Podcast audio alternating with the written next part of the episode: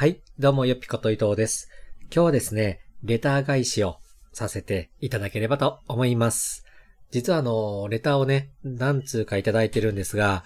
レターってね、あの、誰が送ってくれたかっていう名前が出てないので、えー正直ですね、誰からいただいたかがわからないような状態です。で、今回いただいたのが、よろしくお願いしますというレターとですね、まあフォローありがとうございますといったレターを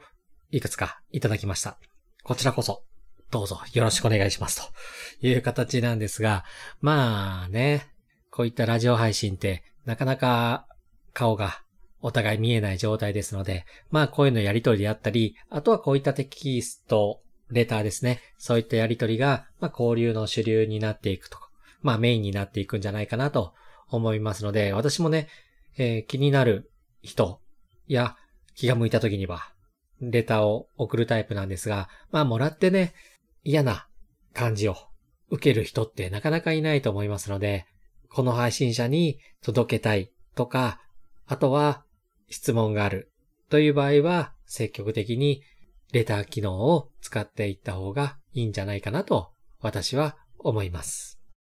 スタンド FM のレターってなんでこういった匿名なんですかね？まあわざと、えーそうしてるんだとは思うんですけど、まあ逆にね、気軽にレターも送りやすいですし、受け取った方も回答しやすいのかな